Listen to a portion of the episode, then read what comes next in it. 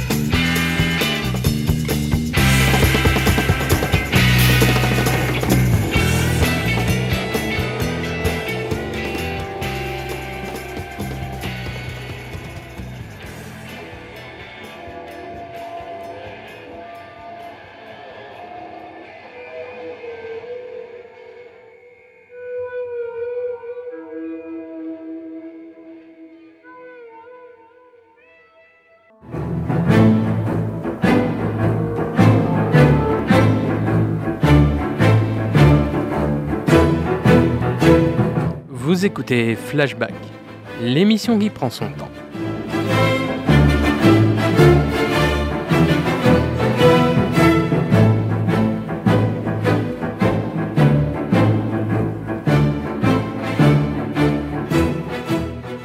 C'était donc Suzy Q par Flash Cadillac and the Continental Kid, reprise de Claire Dance Revival, tirée de la bande originale du film Apocalypse Now, qui date de 1979. C'est le douzième film de euh, Francis Ford Coppola.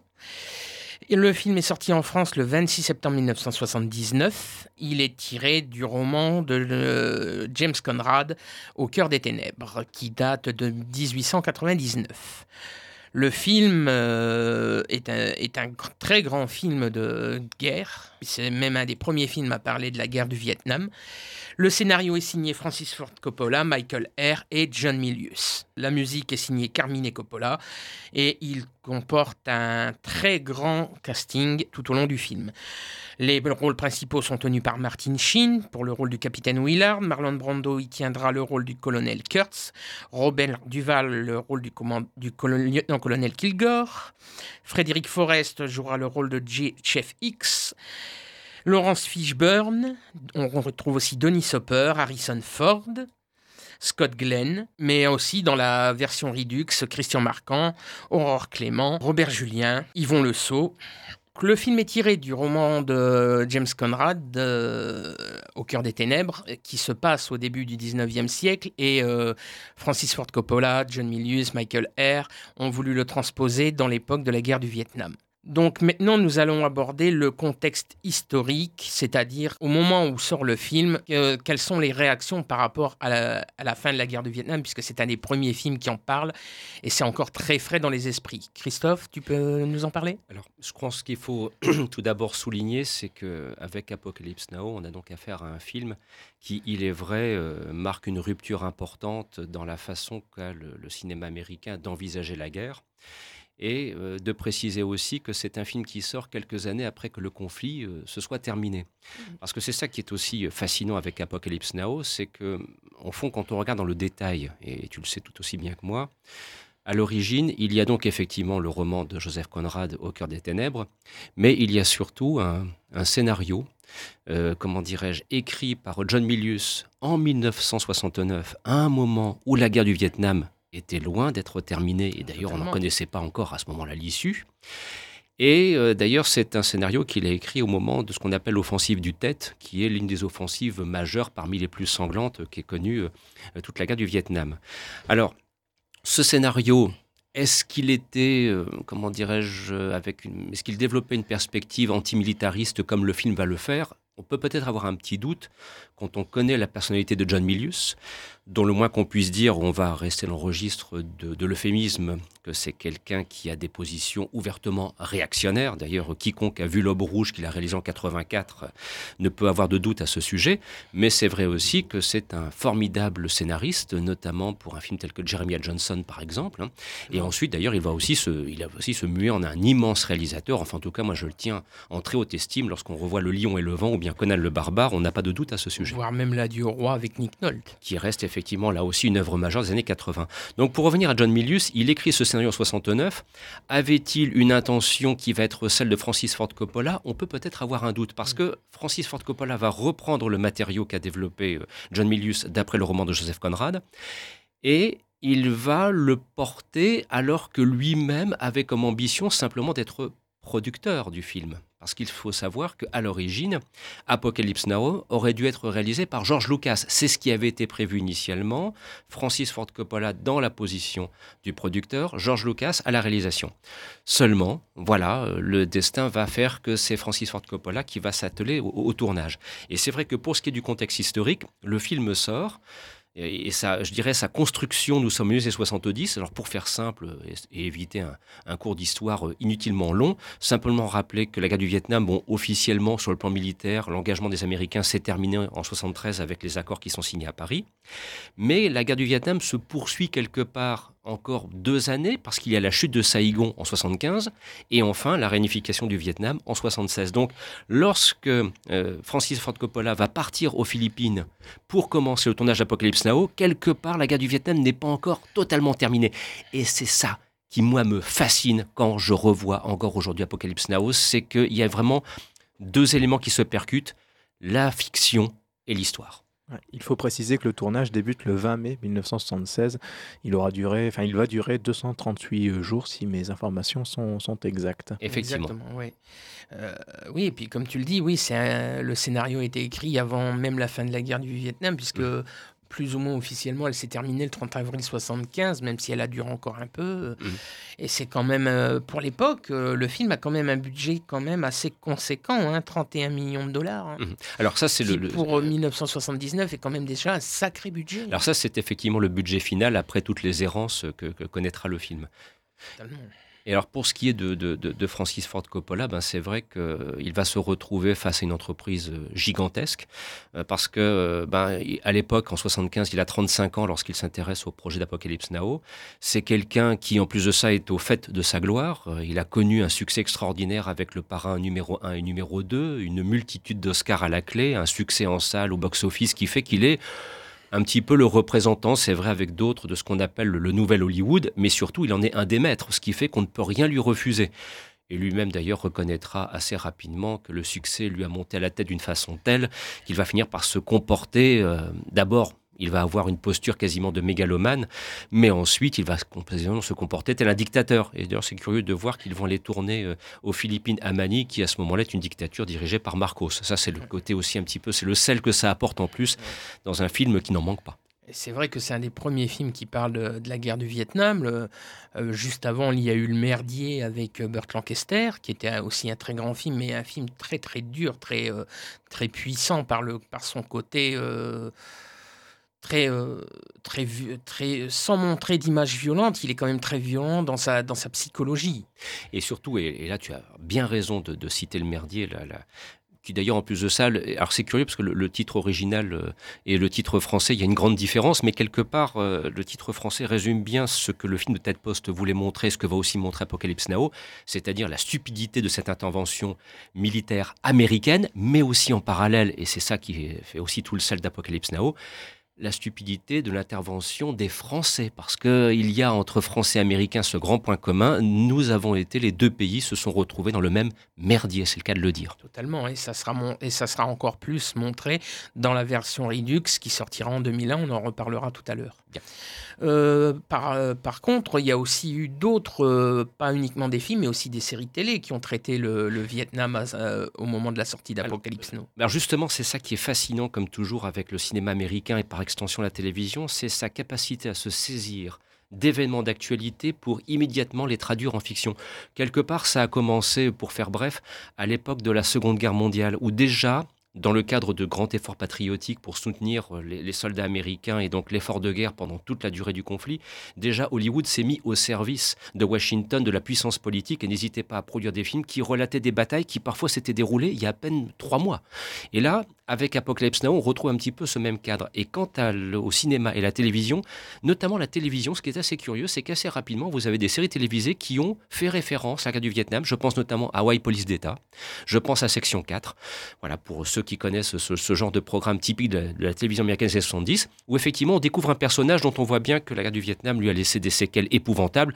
Et le petit épisode qui est proposé à ce moment-là en montre les conséquences. Donc, qu'il y ait un intérêt pour cet événement d'actualité qui s'achève la guerre du Vietnam, la télévision, le cinéma s'en sont saisis et Apocalypse Now va venir ouvrir, mais alors là, un espace complètement différent. 31 millions de dollars, tourné en 35 mm au mhm. format cinémascope. Il est diffusé au Festival de Cannes euh, le 10 mai 1979. La sortie officielle en France ne se fera que le 26 septembre 1979. Et le film connaîtra un succès euh, tout de suite, euh, quasiment euh, énorme. Le film fonctionne hyper bien dès sa sortie. Euh. Heureusement pour Francis Ford Coppola, sinon il aurait connu le même sort que Michael Cimino avec La Porte du Paradis. c'est vrai, il a pris d'énormes risques. Ah bah, il a tout hypothéqué. Hein. Il a tout hypothéqué. Tout à fait. Justement, ça, on en, on en reparlera tout à l'heure lors du, du passage sur le, sur le problème de, sur les problèmes qu'a rencontré euh, Francis Ford Coppola sur le tournage. Et on n'a pas parlé encore, mais je crois que Apocalypse Now a eu la Palme d'Or ex aequo en 1979. Oui, avec le tambour de Volker Schendorf, effectivement. C'était un, un, petit peu curieux parce que lorsqu'on revoit le tambour, bon, qui est un grand film, comparé à Apocalypse Now, il y a quand même euh, une différence. Voilà. Mais ce n'est qu'un avis personnel. Oui, bien sûr. C'est euh, après le, c'est pas le, c'est pas le même. On peut pas vraiment comparer les deux films. C'est pas mm. le même sujet. C'est un c'est un film qui est beaucoup plus viscéral. Mmh, Apocalypse Now, c'est beaucoup plus viscéral que, le tambour. Le, tambour, c'est essentiellement psychologique. Mmh. Et déjà à l'époque, il me semble que Francis Ford Coppola avait proposé deux versions du film, euh, avec à chaque fois une fin différente. Mmh. Euh, euh, voilà, une, une, fin, enfin un film proposé dans, dans la grande salle du, du festival, enfin du, du, palais, et un autre film, une autre version avec une fin différente dans une plus petite salle. Et ça montre déjà qu'à l'époque, au moment de sa sortie, il n'était pas satisfait de, ce, de son film, pas totalement satisfait. Et c'est sans doute ce qui fait qu'aujourd'hui, 40 ans après, il nous repropose une version, et c'est pour ça qu'on est là. Euh, c'est parce qu'il nous propose prochainement une version au cinéma et en DVD euh, qu'il est cette fois-ci la Final Cut. Oui, oui, voilà, parce que, bon, en fait, déjà, même en 1979, lors de sa projection au Festival de Cannes, le film ne comporte aucun générique de début ni de fin. Il y a un petit livret qui est distribué avec la liste des, des techniciens, des acteurs, parce que l'absence de générique de fin s'explique par le fait que les dernières images que les spectateurs interprètent, comme le bombardement du camp du colonel Kurtz, ont été retirées et on peut trouver des versions avec cette fin et d'autres versions sans cette fin-là. Donc euh, il, y aura il y aura ces deux versions différentes entre celle projetée à Cannes et celle diffusée en salle. Et ensuite, il y aura la Redux. Et effectivement, à partir du 21 août en salle, il y aura euh, le Final Cut. Et le 28 août, il y aura euh, sa sortie en Blu-ray 4K. Et effectivement, enfin, on aura l'occasion de, rendre hommage à, ce grand film 40 ans après, de lui donner l'écrin notamment pour une sortie en, en Blu-ray qu'il méritait depuis si longtemps. Ah, totalement. Et donc, le, succès, euh, le succès d'Apocalypse Now se fait euh, par euh, bien évidemment à l'époque par le biais de la salle, mais ensuite par l'éclosion de la vidéo, mais aussi les diffusions télé. Et en 1991 arrive un documentaire qui s'appelle Au cœur des ténèbres, qui raconte le tournage d'Apocalypse Now. Et donc, le là, on apprend vraiment ce qu'a été le calvaire de, Francis Ford Coppola sur, euh, sur, le, sur le tournage, parce que le tournage a été absolument apocalyptique. Et, euh, et c'est un, ça a été franchement un débordement total, parce qu'il y a eu non seulement Marlon Brando est très compliqué euh, à gérer, ça c'est pas nouveau. C'est un immense acteur pour qui j'ai un énorme respect, mais je sais que c'est quelqu'un qui était très difficilement gérable et il l'a prouvé pas uniquement sur le tournage d'Apocalypse Now, ne serait-ce que même dans les dernières fois où il a tourné du, euh, le remake de l'île du docteur Moreau. Le, tournage a été euh, dantesque, il y, a, eu plein de problèmes dessus. Et c'est vrai que cette petite musique de Rise of the Valkyrie, hein, qui est la fameuse musique de Wagner, va plutôt bien avec les aventures de, ce tournage, puisque tu es en train de le, narrer, euh, Christophe. C'est vrai que ça a été, comme tu le dis, finalement apocalyptique. Apocalyptique totalement, parce que y a, non seulement il y a eu euh, Marlon Brando qui est difficilement gérable, mais il y a Martin Sheen, Denis Hopper qui sont extrêmement accros stupéfiants, qui sont dans un état euh, déplorable à longueur de temps. le, film, le film l'expliquera. Il y a aussi le fait que Robert Duval est abonné euh, là, lui, pas au stupéfiant, mais au whisky. Donc, euh, c'est pas évident à gérer non plus. Il euh, y, a, y, a, les tornades, il y a, y, a, le décor qui se, qui, se, qui se retrouve complètement dévasté par une tempête. il, faut, il faut retourner des scènes, il faut reconstruire des décors. Et c'est pour ça que Francis Ford Coppola sera obligé d'hypothéquer sa propre maison pour pouvoir terminer le film. Mais il sera à la limite d'une dépression nerveuse. Euh, dans, le, documentaire, il le dit lui-même, ce film a failli avoir ma peau totalement, n'est-ce pas Christophe? Tu le soulignais à juste titre, ça a été une succession d'emmerdes avec des proportions dantesques. Pour vous donner quelques petits exemples, tu citais Dennis Hopper. Ce grand comédien et aussi réalisateur qui euh, se croyait supérieur à Orson Welles arrive le jour du tournage, premier jour du tournage sur euh, le, plateau d'Apocalypse Now, vêtu d'un jean crasseux, de son chapeau de cow-boy, et il a la géniale de se dire, bon après tout, je vais plus me laver. Ce qui fait qu'au bout de plusieurs semaines, il y avait deux bus. Un bus qui transportait les comédiens et un autre petit bus qui transportait Denis Hopper, dont l'odeur était devenue à ce point pestilentielle que personne ne voulait l'accompagner. C'est vous dire un petit peu le personnage. Maintenant, quand on voit le résultat à l'écran, euh, je suis assez convaincu par sa démarche parce que quelque part, c'est ce que, d'une certaine façon, Viggo Mortensen a fait par exemple pour le film La Roue de John Hillcott. Euh, comme euh, quelqu'un aussi qui avait fait ça, c'était euh, Daniel Day-Lewis sur, la, sur le film La chasse aux sorcières. Et Vinona Ryder était obligé de se mettre de la, de la crème mentholée sous les narines pour ne pas sentir l'odeur pestilentielle de, Daniel Day-Lewis qui ne, qui ne s'était pas lavé, roulé dans la boue, dans les feuilles mortes pour pouvoir faire un côté encore plus homme des bois. Ça, c'est des acteurs qui, qui, qui sont tellement imprégnés de leur rôle que ça peut même devenir dangereux pour eux. Et l'un des plus beaux cas, c'est Bella Lugosi. Hmm. Alors pour ce qui est de Denis Hopper, effectivement, le danger, on va dire, c'était simplement, entre guillemets, l'odeur. Parce qu'il ne faut pas oublier, et tu l'as souligné aussi, qu'il fonctionnait effectivement à grand renfort de, stupéfiants divers et variés. Mais par exemple, lorsqu'on évoque aussi euh, Martin Sheen, ben, c'est vrai qu'il a été terrassé par une crise cardiaque, ce qui fait que le film a d'ailleurs failli capoter, parce que s'il mourait, alors là, ça en était terminé. À l'origine, c'était c'était Harvey Keitel qui devait tenir son rôle, mais il s'est frité à ce point avec euh, Francis Ford Coppola qu'au bout de quelques semaines, il a été viré et remplacé donc par Martin Sheen, avantageusement me semble-t-il lorsqu'on voit le résultat final là aussi. Et euh, tu ajoutes à cela le cas particulier de Marlon Brando, qui avait promis qu'il arriverait avec une forme physique éclatante, c'est-à-dire qu'il aurait perdu du poids, et ce fut exactement le contraire.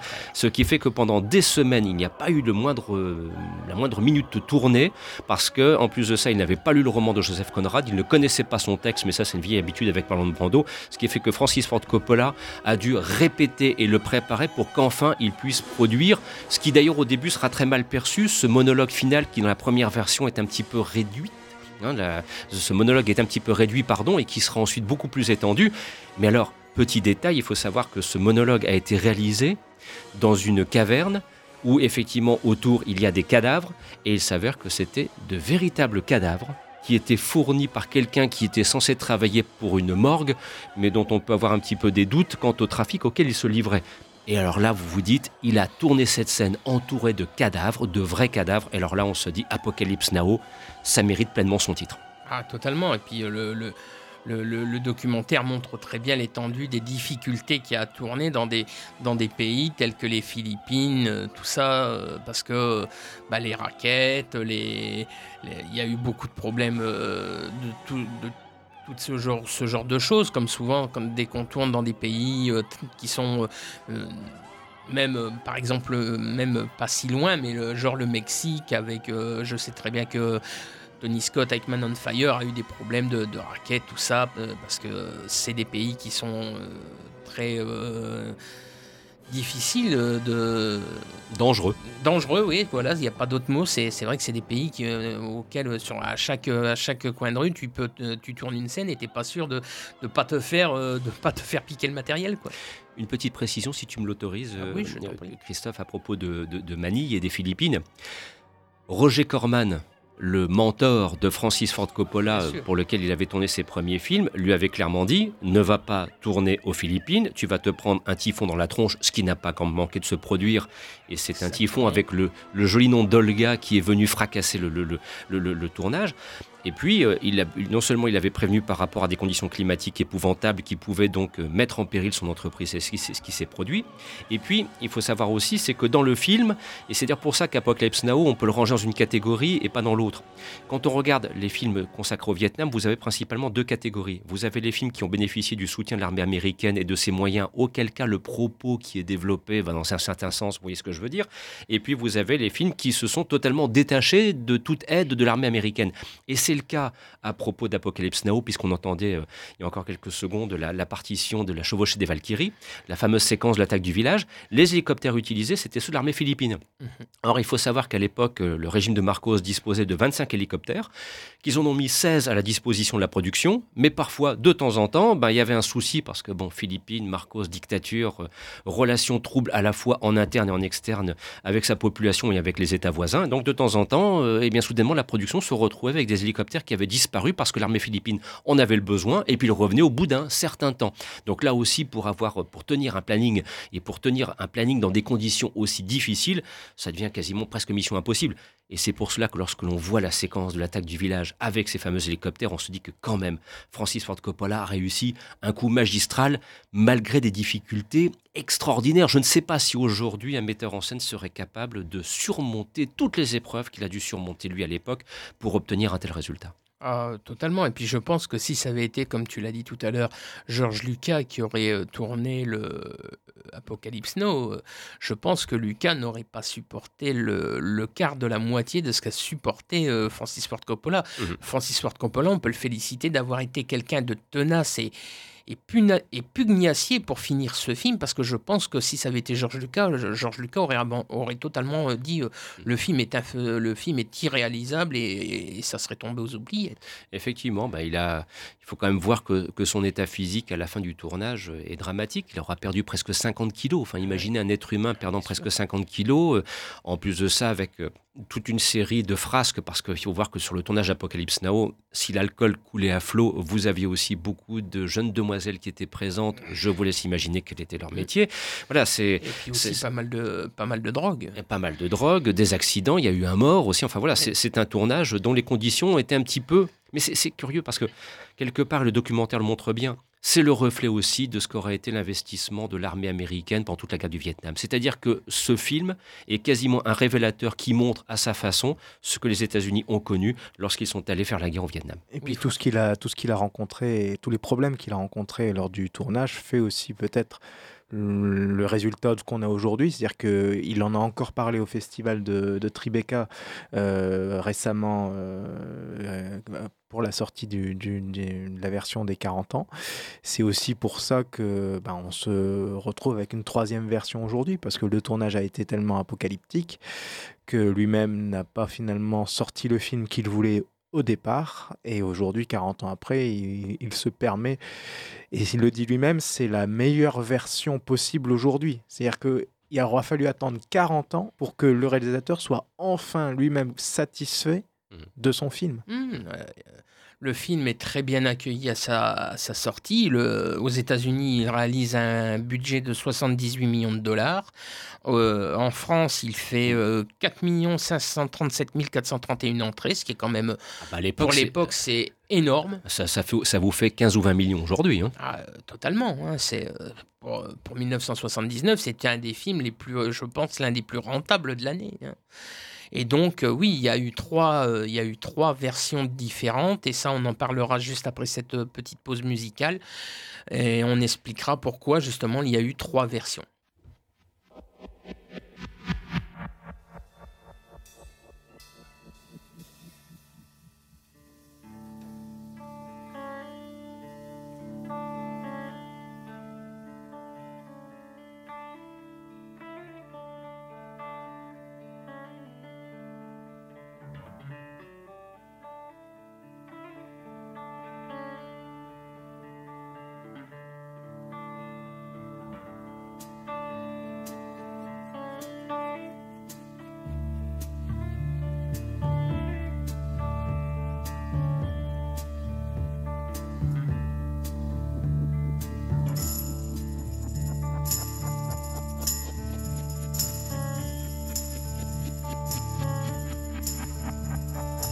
This is the end, beautiful friend.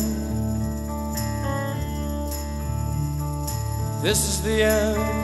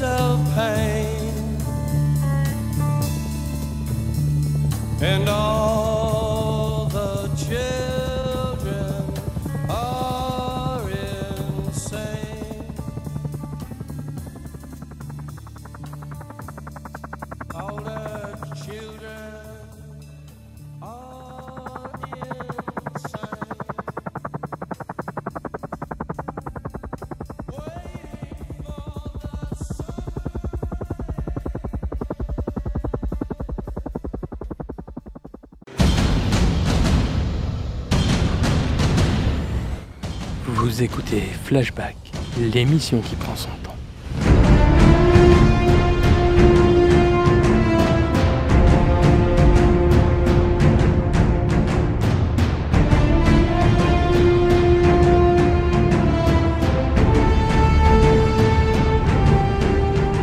se retrouve afin de continuer l'histoire d'Apocalypse Now.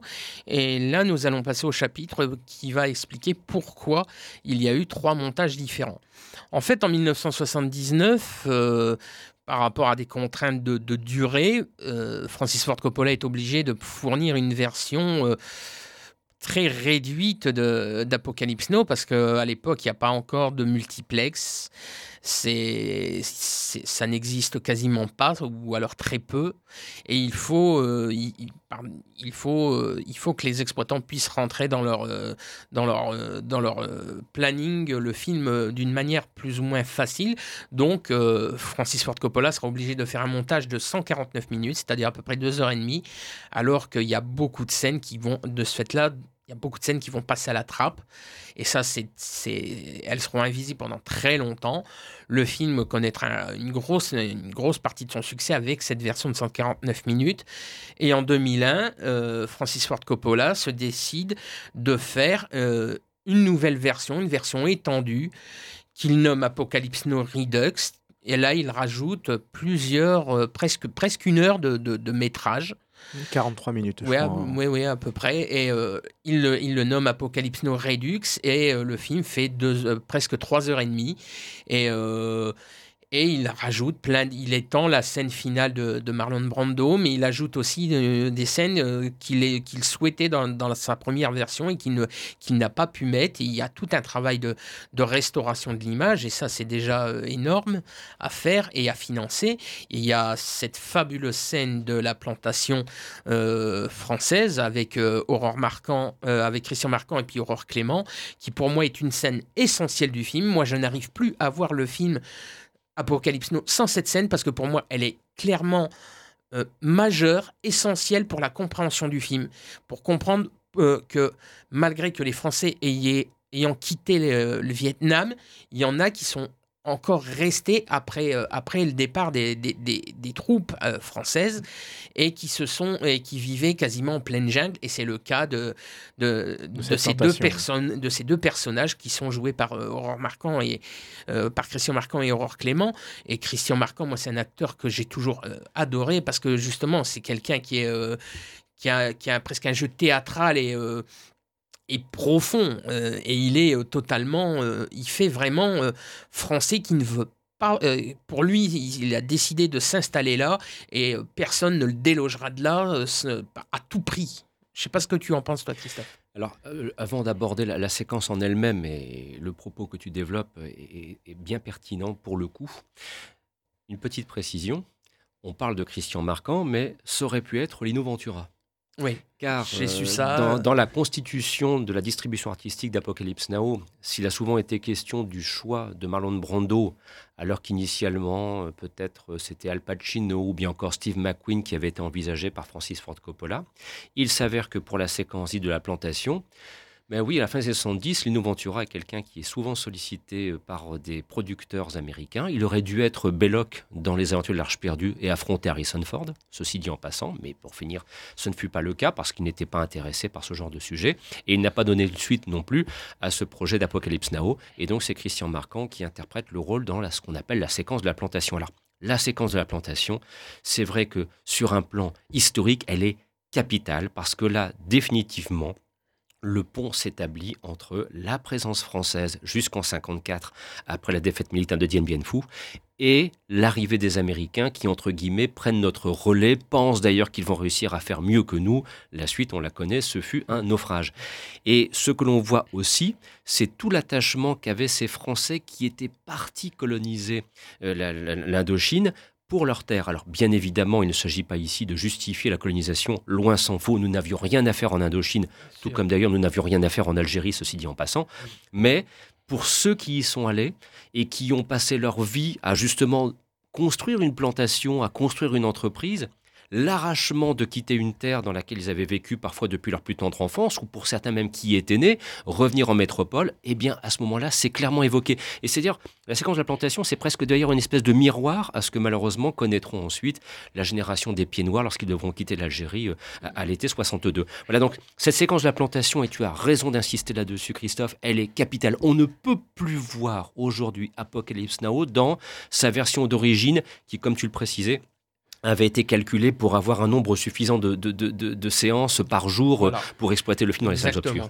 Il y a deux, je pense qu'il y a deux phrases de dialogue qui résument un peu l'importance du contexte historique de cette séquence. C'est d'abord le patriarche français de la, plant- la plantation qui dit clairement qu'il est chez lui, que Mhm. cette terre lui appartient, qu'ils sont en- là encore aujourd'hui parce qu'ils sont chez eux.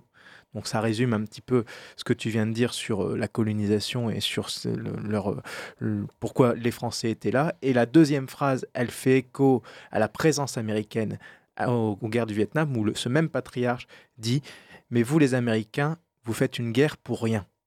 Et ça, ça fait tout à fait écho à l'opinion publique américaine du moment qui était contre cette guerre du Vietnam. Et bien évidemment, après, on connaît la suite, comme tu, tu l'as dit, Christophe, mais c'est cette séquence de la plantation, elle a, par deux phrases de dialogue, finalement, euh, fait écho à, à deux contextes historiques, et c'est ça qui, fait, qui la rend peut-être indispensable aujourd'hui dans, euh, dans la vision du film euh, de, qui, qu'on vous propose, hein, qui, j'imagine qui sera encore présente dans la, Final Cut. hein. Ah oui, oui, oui, oui euh, je pense. euh, enfin, peut-être pas dans la Final Cut, mais qui est disponible en Blu-ray. Euh, on peut trouver le Blu-ray pâté avec le montage de 79 et le montage Redux et le documentaire Au cœur des ténèbres. Là, je pense que la nouvelle sortie ça ne sera que sur le, nouveau montage de 2019. Mais comme le disait Christophe, oui, y a un film qui, pour moi, traite vraiment de l'attachement des Français à leur terre en Indochine. C'est Indochine de, Régis Varnier. C'est c'est même si on est dans un registre totalement différent, le film montre bien que certains Français étaient très attachés à leur terre en Indochine. euh, et le film euh, aura été euh, un film aussi majeur dans le dans, dans la compréhension de ce que de ce que les Français ont été. dans le dans l'hi- dans l'histoire du Vietnam. Et D'ailleurs, aujourd'hui au Vietnam, la présence française, plus précisément, le souvenir de la présence française n'est peut-être pas vécu de la même façon par les populations locales que le souvenir de la présence américaine. Voilà, et je m'appuie sur des témoignages de personnes que j'ai rencontrées. Bon, ça vaut ce que ça vaut, mais voilà, nous n'avons pas laissé la même trace, nous n'avons pas laissé le même souvenir. Quand bien même, je le répète, nous n'avions rien à faire en Indochine, tout comme en Algérie par ailleurs. Bien sûr. Et donc, en 2019, pour les 40 ans du film, effectivement, Francis Ford Coppola décide, parce qu'il bon, il, aime, euh, il n'aime pas la version de 79, mais il trouve la version Redux trop longue, et, euh, et il comprend que certaines personnes n'arrivent pas à accrocher au film, donc il décide de faire vraiment sa version définitive et de faire un compromis entre les deux. Donc en fait en 2019, et, et le film sortira le 21 août 2019 en salle avec une exploitation euh, un peu restreinte euh, pour euh, un- une période de 8 jours. Et ensuite il sera disponible en Blu-ray 4K. Avec, euh, avec euh, bonus et, euh, et, mon- et ce nouveau montage. Foncez quand même le voir avant tout au cinéma, si cela Oui, vous est possible, s'il vous plaît. oui, c'est vrai que c'est une vers- c'est vrai que c'est un film qu'il faut voir sur grand écran. Moi, je n'ai vu en salle que la version Redux et j'en étais déjà euh, profondément stupéfait de alors que je connaissais la version de 79 par j'ai connu la version de 79 par le biais des vidéoclubs mais quand j'ai vu la version Redux en 2001 sur grand écran, j'ai pris euh, vraiment ça en pleine figure.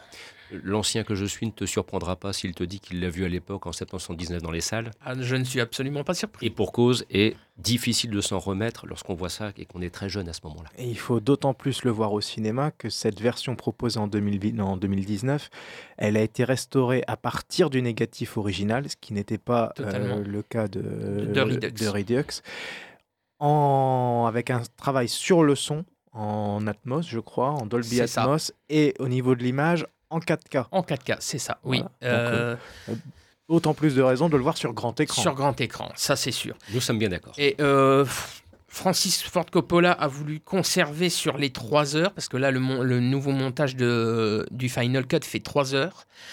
Il a voulu conserver le voyage mystique.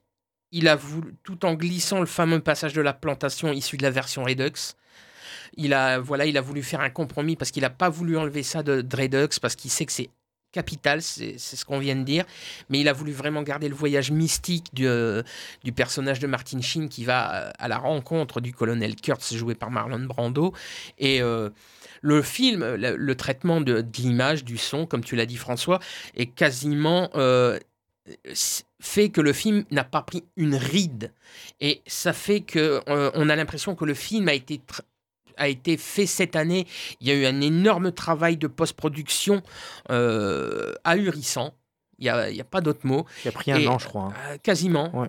Et euh, et il a été diffusé, comme tu l'as dit en début d'émission, au festival de Tribeca. Et ce qui paraît, la foule était en délire, quasiment comme un concert à Woodstock. Mm. Tellement le film était. euh, en plus, il a, vu les origines de Francis Ford Coppola, il a des origines américano-italiennes. Donc le, le diffuser au festival de Tribeca en Italie, il y a beaucoup d'Italiens qui ont pris ça comme un immense honneur de voir ce, ce nouveau montage en, en exclusivité. Et la foule était en délire. La meilleure version du film au monde, selon euh, Fra- Francis, Francis Ford Coppola lui-même, oui. Tout à fait. Quand on se souvient des conditions du premier montage euh, à la fin de l'année 77, euh, où ils avaient mis une poubelle qu'ils avaient surnommée Apocalypse Now, où ils joutaient euh, leur bouteille de vin, mais aussi parfois des chutes du film. Enfin, c'est, quand on voit certains monteurs qui ont travaillé sur le film et qui ont parfois euh, euh, pris des pellicules qu'ils ont brûlées, et avec les cendres, ils symbolisaient le fait qu'ils n'arrivaient pas à monter ce film, qu'ils ne comprenaient pas. Ouf, 40 ans plus tard, euh, avec l'apaisement et le recul, ça fait du bien de pouvoir enfin redécouvrir ce film dans les conditions optimales. Ah, totalement. Et donc maintenant, on va s'attarder sur l'impact du film Apocalypse Now d'un point de vue historique, comment il a été perçu par le, public euh, européen, américain essentiellement, puisque c'est surtout les Américains qui sont concernés dans ce, dans ce film. Euh, Christophe, qu'est-ce que tu peux je, je vais, je vais être très, apporter très, très simple et très direct, et je pense que tu seras d'accord avec moi, et, et François devrait me rejoindre aussi. Euh, Apocalypse Now, c'est un petit peu comme Il faut sauver le soldat Ryan, c'est-à-dire c'est un film où on se dit il y a un avant et un après. Bon, le soldat Ryan, c'est avant et après une façon de regarder un événement majeur de la Seconde Guerre mondiale, le débarquement. Apocalypse Now, c'est l'avant et l'après, même s'il y avait eu des prémices que l'on l'on l'a souligné avec le merdier par exemple Oui, de Ted Post ou bien encore on, en parlait euh, hors micro le, le film de Jeremy Paul Kagan Heroes. Euh, Oui, voilà c'est- un film où la façon de regarder le Vietnam va être radicalement différente. Même si par la suite, euh, dans la longue famille des films consacrés au Vietnam, on pourra toujours retrouver ceux qui développent un propos, euh, un petit peu, je pense notamment au film Nous étions soldats avec Mel Gibson, où quand même on est plutôt dans le film patriotique, mais le contexte est différent, c'est le début des années 2000. Et puis des films qui, effectivement, vont continuer à entretenir l'i- l'image que cette guerre était épouvantable. D'ailleurs, cette guerre a été perdue et que les Américains n'auraient jamais dû y aller. Et là, on peut penser à Platoon, et puis on peut aussi repenser au film qui va sortir deux ans après, Voyage au bout de l'enfer, euh, qui, pardon, qui est sorti un petit peu avant, Voyage au bout de l'enfer de Michael Cimino. Ça, on y reviendra tout à l'heure. Voilà. Euh, tu avais une info à nous donner sur la, la scène de la chevauchée des Valkyries. Oui, alors à, propos de la, chevauchée des Valkyries, ce qu'il faut aussi observer, c'est que, comment dirais-je, c'est une scène, alors elle, est fascinante. Dans le cadre d'un film de guerre où les, où les séquences de combat peuvent susciter une fascination, parce que c'est la guerre, voilà, et c'est malheureusement le propre de l'être humain que d'être fasciné par la violence, elle peut exercer une fascination. Mais rappelons quand même qu'elle s'inscrit dans un film qui se veut résolument antimilitariste. Or, ce qui est amusant de constater, c'est que l'armée américaine, qui ne s'est jamais euh, embarrassé de, détails, réutilise et va réutiliser la séquence de la chevauchée des Valkyries, mais pour motiver les troupes. Et ça, notamment, c'est ce que l'on voit dans l'excellent film de Sam Mendes, Jarhead, en toute innocence. Il y a une séquence notamment où on voit comment, pour entraîner de jeunes soldats qui s'apprêtent à partir en intervention en Irak dans le cadre de la première guerre du Golfe, eh bien, on leur montre la chevauchée des Valkyries, la puissance de l'armée américaine et les hélicoptères qui détruisent tout sur leur passage. Et là, on voit comment cette séquence a été totalement dévoyée de sa fonction d'origine. En même temps, c'est c'est pas surprenant non plus parce que dans le film, si vous vous souvenez bien, euh, ils démarrent la musique, ils le font dans un esprit de, on va montrer, on va leur faire Exactement. peur, dans un vraiment une Guerre psychologique. Voilà, Bien c'est sûr, ça, effectivement. totalement. Donc finalement, que ce soit utilisé psychologiquement pour motiver euh, les troupes quelques années plus tard, on se rend compte que Francis Ford Coppola, il avait peut-être prévu. euh, Oh, je crois que ça s'est fait vraiment euh, à son insu je- et je ne sais pas s'il en est ravi. À voir. Et moi, je peux dire que euh, par rapport à la filmographie de Francis Ford Coppola, Francis Ford Coppola, ça se voit qu'il est extrêmement éreinté, épuisé par euh, le tournage d'Apocalypse Now. Il ne tournera rien avant 1982. Mhm. Et 1982, il tourne Coup de cœur avec euh, Nastasia Kinski et Frédéric Forrest Très grand film. qui est un très grand film, mais c'est un film qui est fait à partir de, de, de, de pas grand-chose. Ce sont des décors de, ce sont des décors de théâtre, c'est tourné à la caméra vidéo, c'est un film très, euh, avec une ambiance très particulière.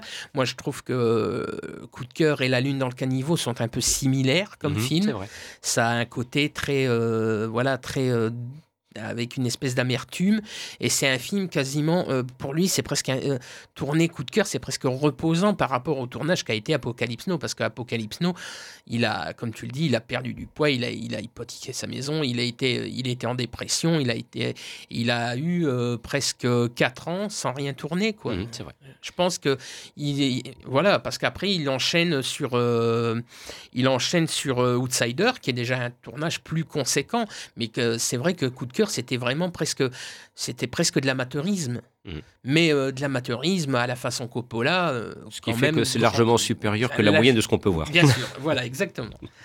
Et après, euh, il y a aussi l'impact qu'a eu euh, Apocalypse Now sur le cinéma. Il y a, eu- comme, comme on l'a dit, il y a eu un avant film de guerre avec le merdier loin du Vietnam. Euh, il y a eu Apocalypse Now et il y a eu l'après Apocalypse Now pour les films du, à propos du Vietnam. Il y a eu Rambo Mhm. euh, dans un genre beaucoup plus euh, Mais parce que brutal. Oui, mais, mais cela étant, tu cites Rambo, et quand on regarde bien, le roman de David Morel est publié dans les années 70, au même moment où on élabore le script d'Apocalypse Now. Oui, oui, tout à fait. Il y a eu ça, il y a eu, euh, il y a eu, bon, il y a eu Portée disparue, même si là on est dans Alors clairement là, dans la. On va regagner sur le grand écran ce qu'on a perdu sur le terrain.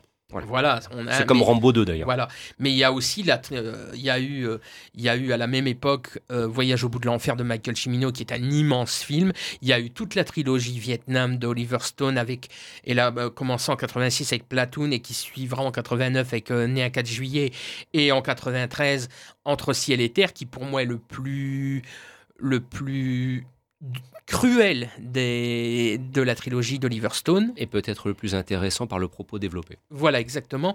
Il y a eu aussi Outrage de Brian De Palma, qui, est qui vient de fêter ses 30 ans et qui est un film capital dans la compréhension de la guerre du Vietnam.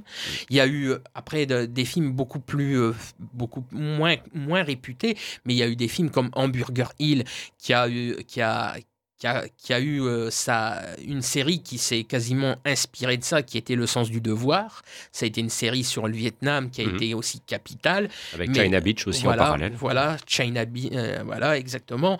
Et comme tu le disais, euh, même dans les années 2000, il y a eu Nous étions soldats de, de Randall Wallace avec Mel Gibson, mais il y a eu aussi des films plus beaucoup un peu plus hauteur comme Cyclo de Trananung ou L'odeur de la papaye verte qui se passe à l'époque du Vietnam.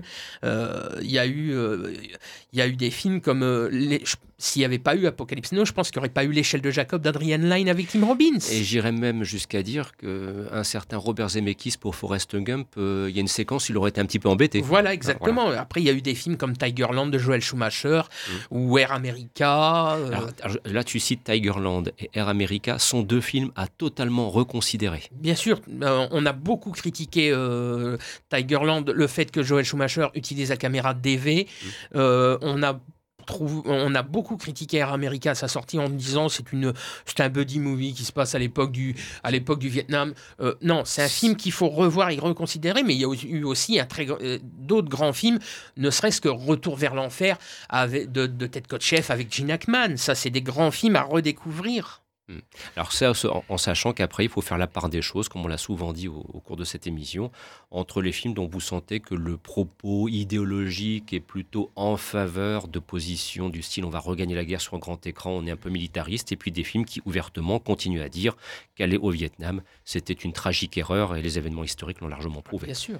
À vous entendre, messieurs, effectivement, il y a beaucoup, beaucoup de films qui, ont, euh, qui sont sortis après Apocalypse Now. L'impact, ce serait ça, alors finalement, ce serait d'avoir permis à, à d'autres euh, cinéastes de s'exprimer sur cette euh, guerre oui. du Vietnam Oui, Beaucoup pense, plus qu'avant? Oui, oui, oui, je pense. Je pense que, je pense que Coppola a, a, a donné le. Il a ouvert une porte. Il a ouvert une porte par rapport à des réalisateurs qui n'auraient peut-être jamais osé parler du Vietnam à ce moment-là. Et je vais encore citer trois films qu'il faut voir pour bien comprendre euh, toute l'importance de la guerre du Vietnam. Un, un documentaire et deux films. C'est le, euh, alors, c'est le film de 1978, c'est Coming Home, alias Retour d'Al-Ashby avec, euh, avec John Voight, Bru- Bruce Dern et puis Jane Fonda, parce que ça, ça explique clairement euh, le fait que beaucoup de soldats sont rentrés et ne savaient pas se réintégrer euh, dans la vie civile. Et je vois quel est l'autre que tu vas peut-être citer quelques années plus tard. Bien des années plus tard, Génération sacrifiée des frères Hughes, parce que là c'est quasiment la même chose, mais c'est sur, le, sur les soldats noirs américains. C'est même si c'est euh, un film d'action, il y a clairement l'ombre du Vietnam dessus. Mhm. Et le documentaire, c'est Dire America, lettres du Vietnam. Ce sont toutes les lettres des soldats américains qui ont été lues en français comme en anglais par des grands acteurs. En français, tu as Robert De Niro, tu as Mel Gibson. Alain Delon, Euh, tu as, euh, en français, tu as Alain Delon, tu as Laurent Mallet, tu as plein de grands noms. C'est, c'est, des- c'est, euh, Dire America est un film qui est très difficile à trouver, mais si vous avez l'occasion de le voir, voyez-le absolument parce que c'est, euh, des images d'archives avec des véritables lettres lues par de grands acteurs et c'est absolument bouleversant. Et c'était sorti à peu près à la même époque que Platoon. C'est, ce sont d'ailleurs deux films qui étaient presque complémentaires dans la compréhension de la guerre du Vietnam dans les années 80. Platoon puis- 1986, Dire America 1987. Voilà. Et tu n'oublieras pas aussi qu'il y a un film avec Bruce Willis aussi qu'il faut absolument revoir. Un héros comme tant d'autres, avec euh, de Norman Jewison, avec Emily Lloyd. Et là aussi, c'est vrai que même si c'est plus une comédie dramatique, c'est un film qui est déterminant dans la compréhension de la psychologie des soldats américains une fois revenus du Vietnam. Bon, en fait, vous n'avez que 60 ou 70 films à voir, à revoir ou à découvrir euh, selon vos goûts, plus quelques séries télévisées. Bon courage par avance. Et je pense qu'on pourra peut-être même vous proposer une petite sélection des films euh, à voir ou à revoir euh, dans la description de ce podcast. Euh, Christophe, qu'est-ce que tu en penses? Je pense que après tout, ceux qui Oui. nous écoutent et qui s'intéressent au sujet euh, peuvent passer des heures devant leur télé à, à découvrir ou redécouvrir les, les films qui ont parlé de la, de la guerre du Vietnam. Ah Et- oui, parce qu'il y en a eu beaucoup, Notamment les plus jeunes. notamment les plus jeunes. oui. Pour euh, continuer sur le, le sujet, l'impact euh, de ce film Apocalypse Now, hein, alors qu'on va peut-être approcher vers la fin, la, la fin de ce podcast, mais j'avais une question. Est-ce que ce, ce film, c'est un l'impact que vous, que, dont on parle actuellement, est-ce qu'il se résume à l'ouverture du sujet vers d'autres euh, à, à d'autres réalisateurs? Ou est-ce que à la réalisation, par exemple, la façon de représenter cette guerre, est-ce qu'il y a eu un avant et un après euh, Apocalypse Now? Est-ce que ça, ça a influencé euh, les réalisateurs aussi dans la, dans la forme? Pour moi, totalement. C'est vrai que des films comme Le Merdier, des films comme Loin du Vietnam sont tournés d'une manière beaucoup plus classique. On montre moins les choses, on les suggère, on les. On les montre pas clairement à l'écran. À partir d'Apocalypse Now, il y aura une façon plus viscérale de montrer. Mi- Michael Cimino le fera par exemple avec la scène de la roulette russe sur Voyage au bout de l'enfer. Euh, Oliver Stone le fera avec Platoon, euh, avec des images beaucoup plus dures. Hamburger Hill, pareil. Hamburger Hill, tu as des scènes où tu vois vraiment les soldats, presque comme dans le soldat Ryan, presque les, les tripes à l'air. Euh, euh, ça a été. euh, je pense qu'Apocalypse Now, il a ouvert une porte euh, qui, qui Coppola a dit vous voulez parler du Vietnam, c'est pas juste euh, par, le, par la parole, il faut aussi montrer ce, que, ce, que, ce qui a été vécu. Euh, après, il y a même eu des, très beaux polars tels que Saigon, l'enfer pour deux flics avec William Defoe, Gregory Hines, qui là, c'est plus une enquête policière. euh, à cette au moment de, de, de- la guerre du Vietnam. Mais euh, ça montre bien la psychologie, ce qu'ont vécu les soldats, ce qu'ont vécu les Vietnamiens, la, dureté dans, dans la jungle. Il y, a, eu vraiment un changement avec Apocalypse Now. Parce que les premiers films, c'était, euh, on montrait les choses d'une manière un peu détournée.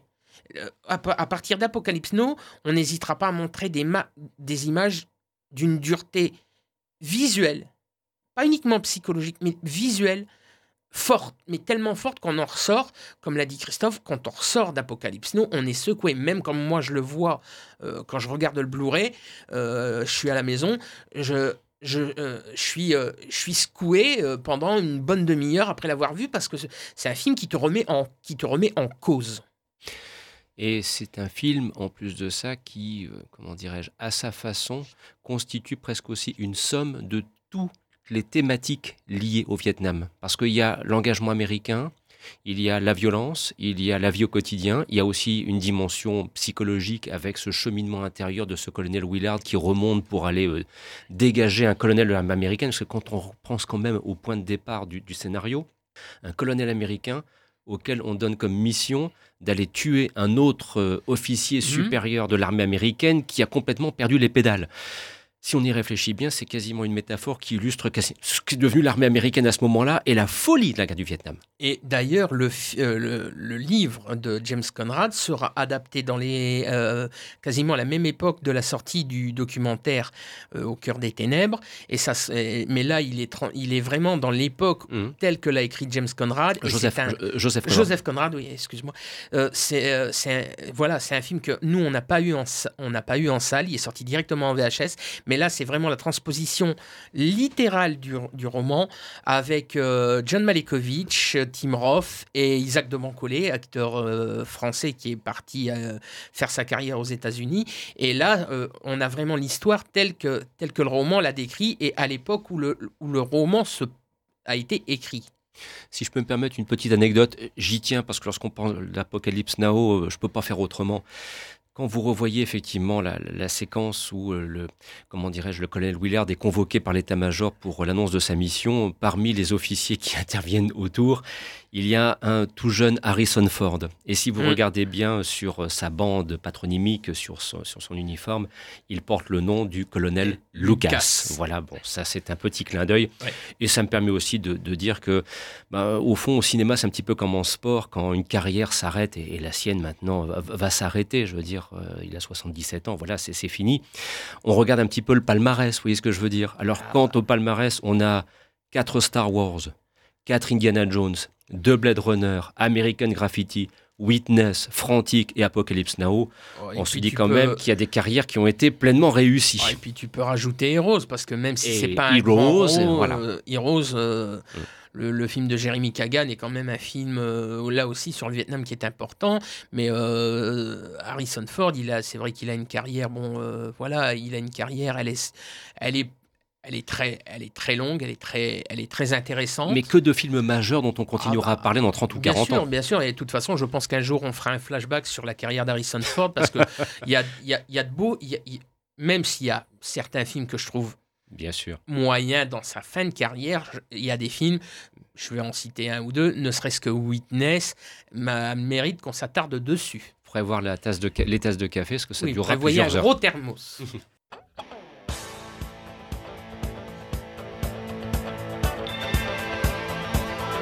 C'est ainsi que se termine ce numéro spécial de Flashback, une émission produite par le quotidien du cinéma, créée et présentée par Christophe Colpart.